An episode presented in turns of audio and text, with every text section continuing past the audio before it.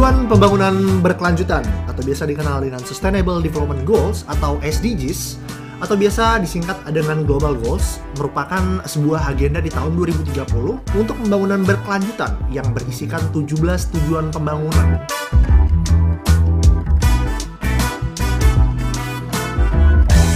This is youthoughts.id, sebuah media podcast yang akan membahas, berbincang, serta berdiskusi tentang topik-topik soal tujuan pembangunan berkelanjutan atau SDGs bersama dengan beberapa anak muda inspiratif ataupun yang punya interest dan concern sama topik yang satu ini. Dan dalam podcast ini, gue Farid akan memandu kalian sebagai host dan media ini dibuat untuk menyebarkan pesan kepada seluruh anak muda di Indonesia mengenai seberapa penting dan seberapa besar peran kita untuk menghadapi dan mencapai tujuan pembangunan berkelanjutan di Indonesia. Because there's no planet B.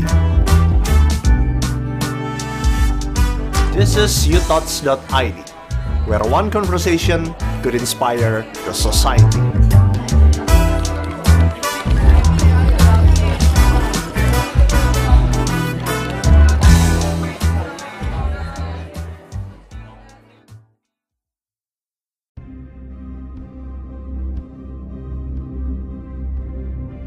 Pada tanggal 26 Mei 2020. George Floyd, seorang pria warga Amerika Serikat berusia 46 tahun, meninggal di Minneapolis pada Senin waktu setempat setelah seorang oknum polisi bernama Derek Chauvin memborgol dan menindih leher George ke jalan menggunakan lutut selama kurang lebih 8 menit. Peristiwa ini terekam oleh CCTV setempat dan salah seorang saksi yang sempat merekam kejadian tersebut. Dan dalam video tersebut, George Floyd terdengar beberapa kali mengucapkan I can't breathe atau saya tidak bisa bernafas. Video dan kasus ini akhirnya tersebar di seluruh sosial media dan menjadi sebuah peristiwa yang mengarahkan warga Amerika Serikat merespon keras lewat protes besar-besaran, khususnya di Minneapolis, Minnesota, Amerika Serikat. Kejadian ini pun menjadi sebuah movement bagi para warga Amerika Serikat untuk melancarkan aksi protes terhadap kepolisian setempat mengenai peristiwa ini dan membuat pengunjuk rasa melakukan aksi turun ke jalan di beberapa kota di Amerika Serikat dengan menyuarakan campaign Black Lives Matter seperti yang kita lihat beberapa waktu belakangan ini. Beberapa bulan sebelumnya, tepatnya pada bulan Februari 2020, Ahmad Arbery ditembak mati oleh seorang bapak dan anak laki-laki di Brunswick pada tanggal 23 Februari 2020 saat beliau, Ahmad Arbery, itu sedang jogging di sekitaran wilayah Georgia. Dalam kejadian ini sempat dikabarkan terjadi konfrontasi di antara Arbery dengan dua orang ini. Dan kejadian ini pun sempat direkam oleh seorang pria yang pada akhirnya juga ditangkap dan didakwa atas pembunuhan dan pelanggaran hukum dalam kaitannya dengan penembakan Arbery pada Februari lalu. Tentu aja, reaksi warga Amerika Serikat dan mayoritas penduduk negara-negara lain juga merespon keras terhadap kejadian ini dan mengundang simpati orang-orang di seluruh dunia terhadap kejadian naas ini. Publik pun banyak yang merespon dan mengecam akan kejadian ini karena menyangkut dengan keadilan dalam berkehidupan sebagai seorang manusia. Kalau kita nengok lagi soal isu rasisme dan Indonesia sendiri, tentu isu ini juga masih menjadi salah satu isu yang masih sangat relate sama negara Indonesia. Seperti contohnya pada beberapa waktu yang lalu uh, kejadian di Surabaya yang memicu respon publik Indonesia atas uh, peristiwa yang gak ngenakin dari oknum-oknum tersebut. Karena dinilai menyinggung presence dan uh, ras teman-teman kita.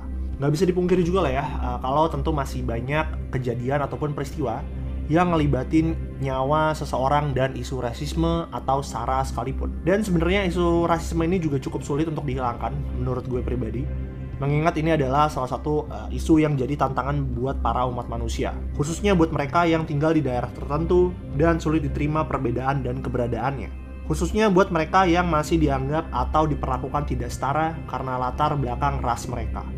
Baik lagi uh, ke pembahasan awal, di mana impact dari kasus George Floyd di Amerika Serikat ini uh, dan juga beberapa runtutan kasus yang masih relate sama isu soal uh, soal rasial ini, yang mana pada akhirnya menimbulkan respon dari publik lewat aksi solidaritas yang sangat masif di seluruh penjuru dunia, termasuk Indonesia sendiri, dengan adanya sebuah campaign Black Lives Matter sebagai bentuk solidaritas terhadap kasus George Floyd dan khususnya bagi ras kulit hitam di seluruh penjuru dunia dengan adanya runtutan kasus diskriminasi terhadap ras tertentu. Campaign masif sebagai aksi solidaritas terhadap isu ini uh, beberapa waktu belakangan jadi salah satu hal yang bisa bahkan bisa ngegerakin community untuk ikutan terlibat uh, di dalamnya sebagai bentuk simpati atas uh, kejadian tersebut. Dan nggak bisa dipungkiri juga ya, peran sosial media dalam campaign ini menjadi sebuah katalis untuk nyebarin pesan solidaritas kepada warganet, khususnya anak muda. Isu-isu kayak gini uh, tentu jadi salah satu tantangan buat dunia untuk mencapai tujuan pembangunan berkelanjutan di tahun 2030. Karena pada salah satu tujuan dalam uh, eh, SDGs atau TPB adalah goals nomor 10, yaitu reduce inequalities atau mengurangi ketidaksetaraan, khususnya dalam hal combating racial discrimination. Dan tentunya goals nomor 16 yaitu peace, justice, and strong institution, yang juga relate sama isu yang satu ini. Hashtag Black Lives Matter menjadi sebuah campaign movement atau atas isu rasial yang terjadi beberapa waktu belakangan ini. Dan gimana sih sebenarnya awal dari uh, campaign Black Lives Matter ini menjadi sebuah pesan solidaritas atas runtutan isu-isu rasial yang terjadi di masyarakat, khususnya di Amerika Serikat sendiri. Dan dalam episode ini, uh, gue akan membahas sedikit soal gimana hashtag Black Lives Matter ini evolve atau bertransformasi menjadi sebuah movement, khususnya di masyarakat Amerika Serikat sendiri. Dan tentu aja pada episode kali ini gue belum akan membahas terlalu komprehensif terkait gimana influence campaign ini. Mungkin akan gue coba bahas di episode yang lain. Uh, karena di episode yang ini gue akan lebih membahas kepada historical si campaignnya biar kita lebih tahu gimana roots dan juga perkembangan dari campaign uh, Black Lives Matter ini. Dan pada episode kali ini gue membawakannya akan sangat berhati-hati sekali dalam penyampaiannya karena gue di sini juga bukan orang yang punya kapasitas ataupun capable untuk ngomongin secara mendalam soal isu rasial ini makanya gue lebih uh, kepada menyampaikan informasi yang memang udah ada publikasinya dan juga bisa dicari sumbernya gitu karena ya topik dan isu rasial ini uh, cenderung sensitif ya karena menurut gue ini menyangkut uh, community atau masyarakat dalam berkehidupan juga. Jadi ya harapannya di episode kali ini tujuannya tercapai untuk ngasih informasi ke kalian soal gimana historical atau perjalanan dari campaign Black Lives Matter itu sendiri.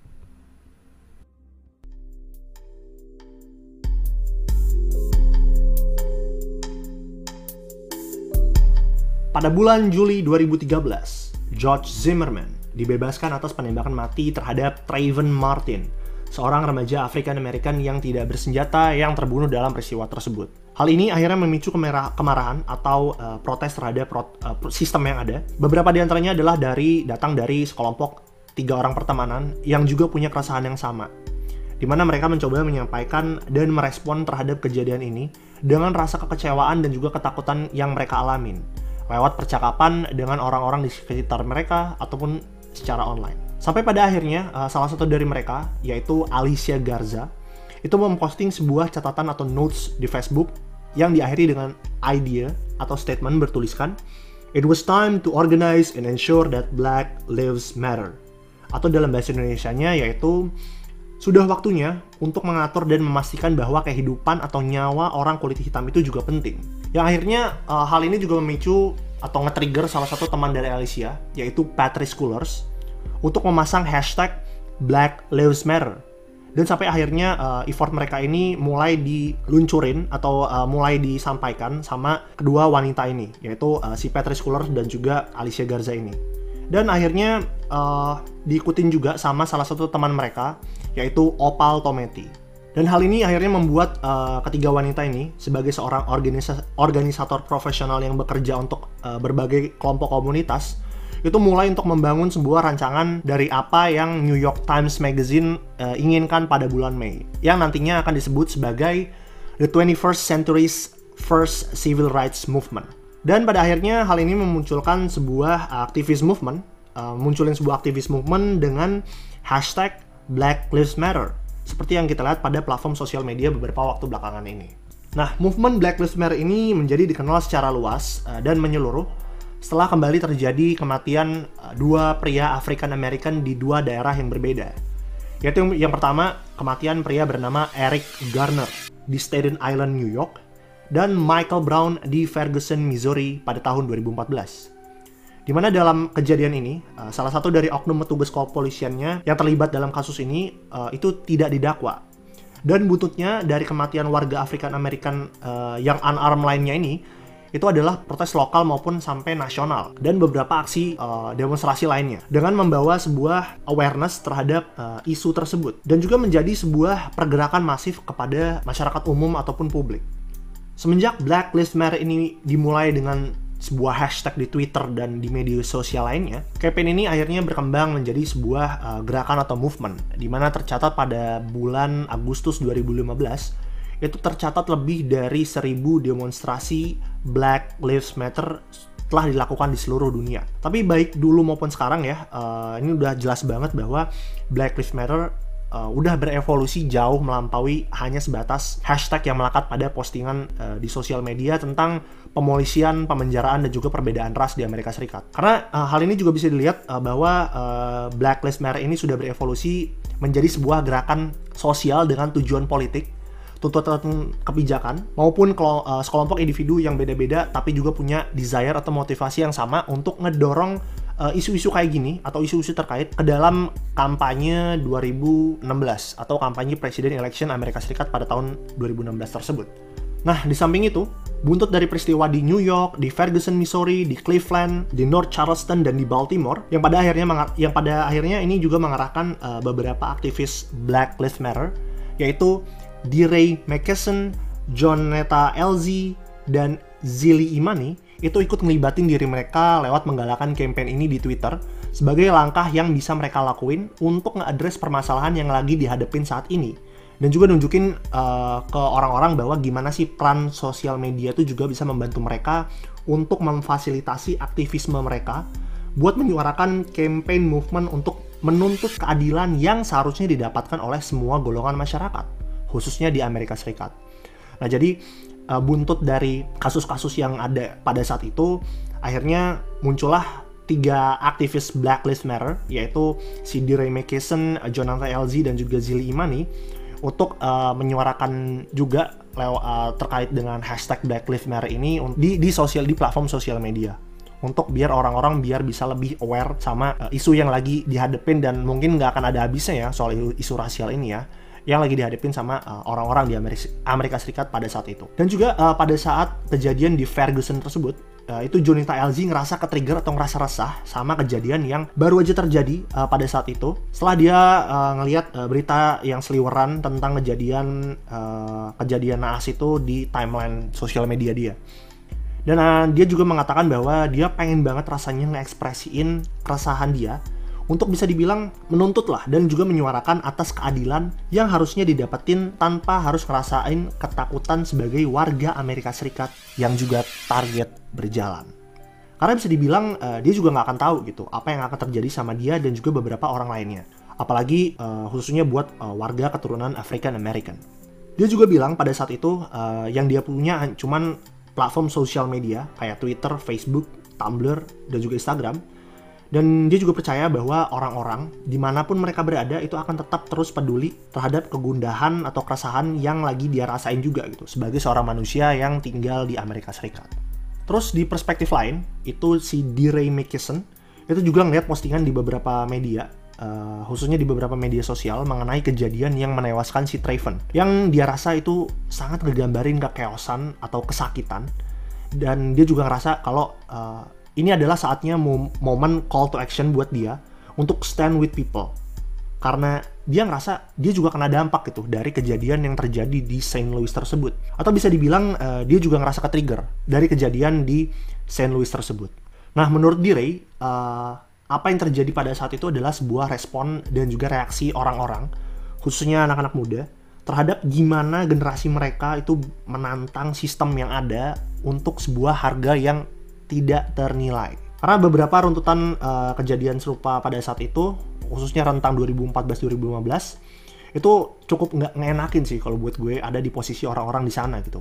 Ya karena treatment yang uh, atau perlakuan yang nggak semestinya datang dari oknum-oknum yang harusnya ngejaga dan juga menegakkan keadilannya itu sendiri gitu. Dan peristiwa ini pun uh, selain ngegerakin movement Black Lives Matter, uh, peristiwa ini juga dikenal sebagai uh, Black Twitter pada saat itu, yang juga menjadi sebuah campaign atau movement pasca runtutan kejadian di beberapa daerah tersebut.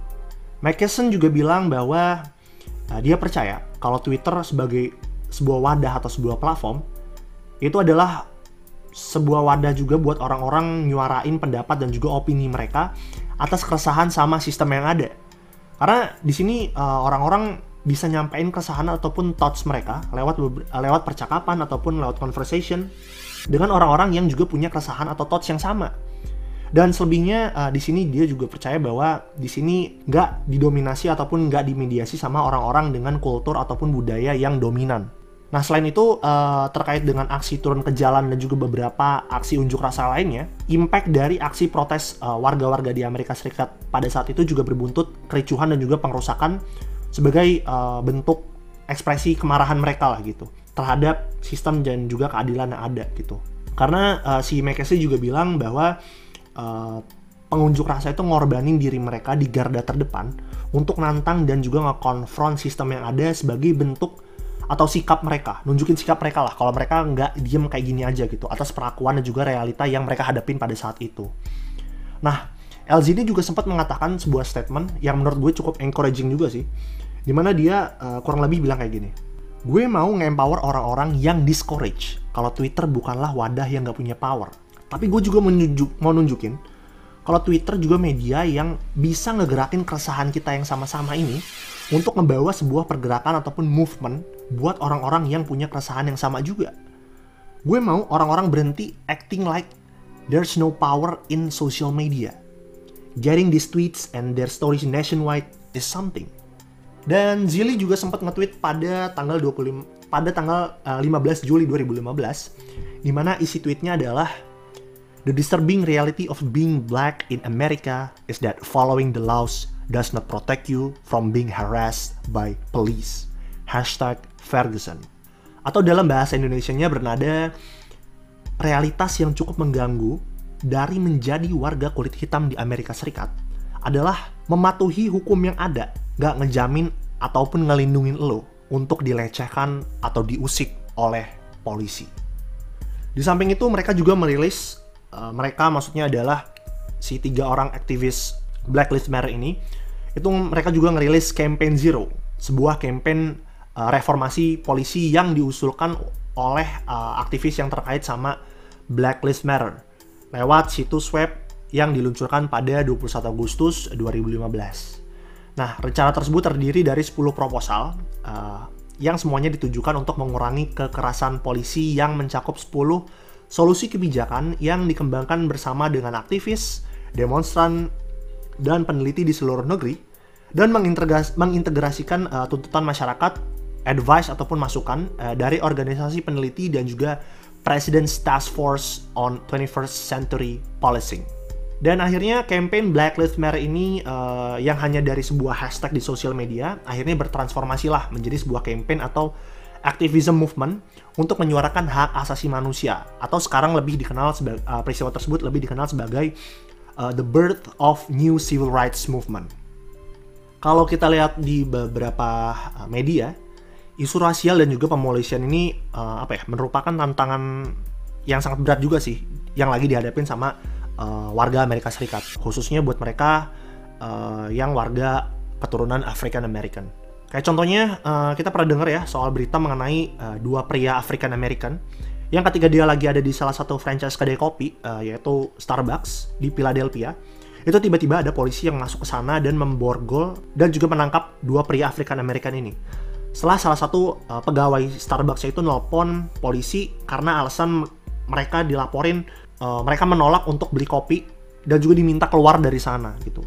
Let's say mereka diusir karena sebenarnya uh, mereka bilang, mereka juga pada saat ditangkap tuh mereka bilang bahwa uh, mereka lagi nunggu temennya gitu ketika mereka baru sampai di sana.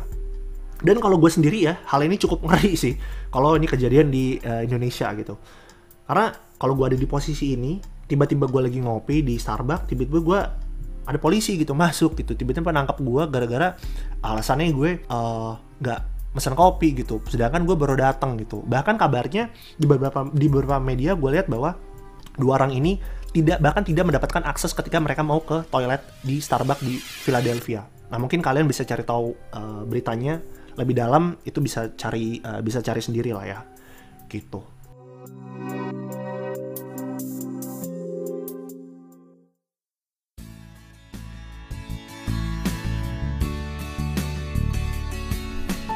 Itu dia tadi pembahasan singkat mengenai sejarah movement uh, Black Lives Matter di Amerika Serikat.